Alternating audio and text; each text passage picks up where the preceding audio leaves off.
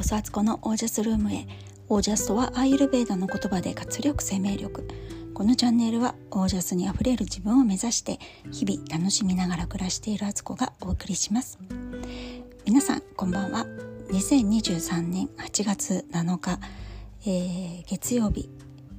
月曜日ですよね、うん、月曜日、えー、現在夜のにじゅうにじきゅうふんです。はい、えー、本当に本当に暑いですよね。こうでも暑くてもう私必ず毎日ね、外で一回大汗をかくっていうあの不思議な習慣化ができておりまして、夕方だいたいよじぐらいからろくじぐらいの間ね、あのいろんな方面にウォーキングしながらね、買い物行ったり、あの銀行でお金を下ろしたりとか、何かを届けに行ったりとか、なんかそういうね、え用事に合わせてウォーキングをなるべく一歩でも多くやってくるっていうね。でその間にものすごい汗をかいてね、あの背中がベタベタに濡れるぐらい汗をかいて、えー、歩き回るというね。で帰ってきてお風呂に入るっていうのがあの最高に気持ちがいいなと思ってね、そんななんか謎のルーティン化ができております。はい、もう夏なんでね、暑いのはね仕方ないし、まあちょっと暑すぎるかなとは思うんですけど、あのー、でもね、だったらその暑さも堪能してみようっていうことでね、えー、冬になったらなったでね、あの夏の暑さよかったなってまたないものねだりしちゃうわけだから、思いっきりね飛んで火にいる夏の虫状態でね、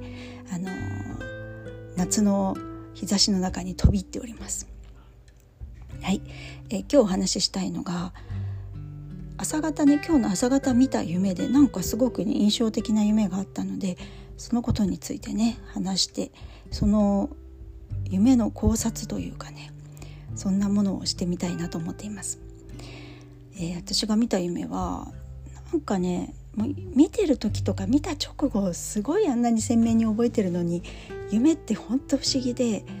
目が覚めてその余韻に浸りながら、時にはねそのもう感情が高ぶってたりとか、なんか本当リアルになんか何かから逃げ回ってたとか、なんかもう心臓もドキドキしてたりとかね、することがあるのに、うん、現実の世界で目を覚まして歩き始めてトイレとかにまあ大体向かうんですけど、その何歩かで大方忘れているっていうね、すごい不思議ですよね。なんかこれって生まれてくる時と似てるのかなと思って、生まれる前の世界っていうのが本当の世界だって、あっちが主でこっちに来てるのは、まあ、留学しに来てるみたいなね、ある意味そういう形で、あのこっちの生活の方が幻に近い。だけど前のことを鮮明に覚えてると、こっちでの生活がね、あの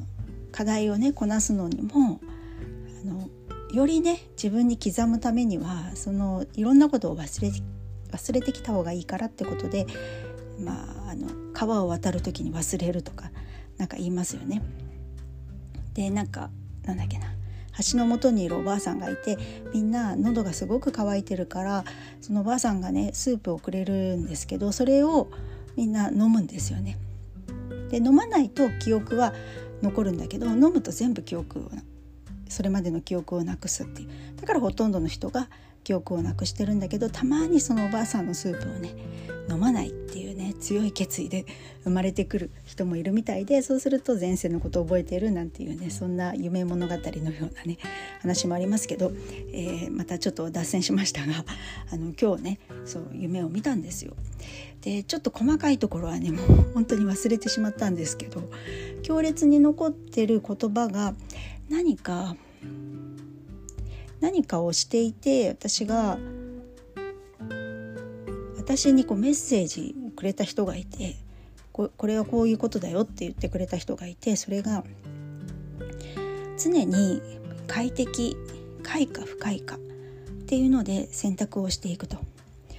不快だったらより快に近づける選択肢を選んでいく。で常に快快快っていう方を選んでいけば、あの間違いなく自分の進む 方, 方向なんだと。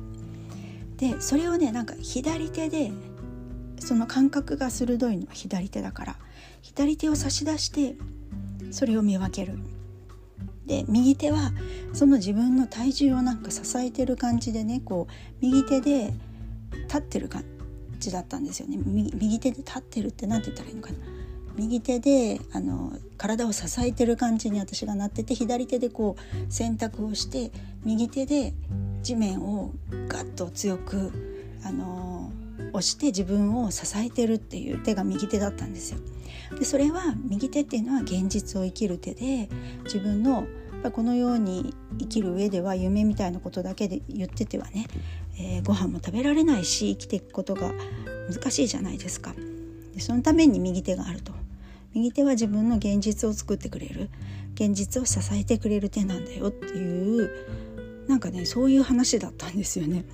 すごいちょっと不思議なというか、だけどなんかそのメッセージは強いものが感じられるなと思っていたんですけど、あのそんな夢を見たんです。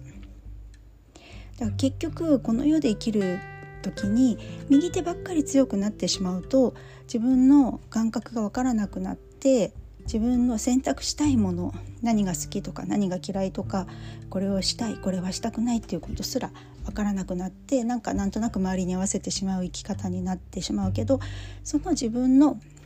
感覚が分かるのは左手なんだと、まあ、左手っていうのも象徴的だと思うんですけど、何かこう選択する上で、まあ、自分のそういうアンテナを大事にする。だけどそれを支えるのは現実的な生き方であるっていうね、なんかそのバランスが大事。どっちかが強すぎてもダメなんですよね。だからね、なんかね、すごくなんか大事な夢を見たような気がしたんですよね。いや、枕元にね、ペンとノートを置いておけばよかったな。時々ね、あの置いて夢を記録している時期とかあるんですけど、今ね全然そんな余裕なくて、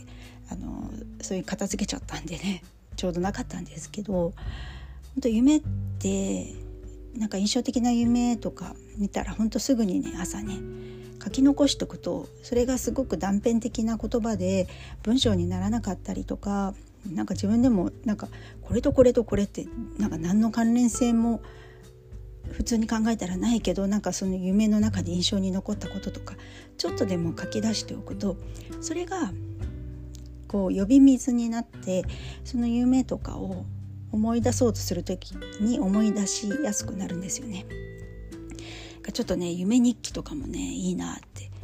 改めてね、あのいいなと思いつつ、今日のね夢がねそういう夢で、うん、なんか何か何か私今気づくメッセージがあるのかなっていうね、気づくべきことがあって、それがこういうメッセージでね届いたのかしらと思ったりしつつ、よくわからんでありますけれども、はい、でもなんか大事なことを言われたような気がするっていうことでね、なんかその時の体勢がなんていう、右手で本当に自分の体支えながら、右手のひらはしっかりと地面をねギュッと押してて、でお尻とか腰が上がった状態でね、でも足はついてるんですよね、地面にね。なんかそういう不思議な姿勢で、私ヨガでいうワイルドシングみたいな感じになってるんですけど、あの分かる方、そういうポーズがあるの分かりますかね。あんな感じで、で左手はちょっと上、斜め上に伸ばしてるみたいなね、そんなあのポーズでその大事な言葉を受け取ったっていう感じだったんですよね。はい、ということで、あの皆さんもね、なんか夢から伝わるメッセージとかね、あの時々あると思うんですよ。なんかすごく印象に残るみたいなね、そういうものはあのしっかりと何か書き留めておく。その本当に立ち上がる前に書き留めれるようにノートとペンを枕元に用意しとくとか、まあ、携帯とかそばにあったらそこでねボイスレコーダーに入れておくとか、 ライン をね自分宛てに ライン を送るとかね、そういうことだけでもなんかすごくね積み重なると、なんかメッセージが見えてきたりもするので、なんかいいんじゃないかなと思ってね、改めてちょっと私もねあのまたやってみようかなっていう気持ちになったんで、今日はそんなあのシェアでした。はい、ということで、今日ちょっとひそひそ声になってるんですけど、今日もうねあのベッドの中からもう寝る直前にね、えー、ちょっと静かな時間が持てたので、えー、録音してみました。はい、それでは、えー、皆さんの暮らしは自ら光り輝いてオージャスにあふれたものです。オージャス。夢に生きるヒントがあったりするかも。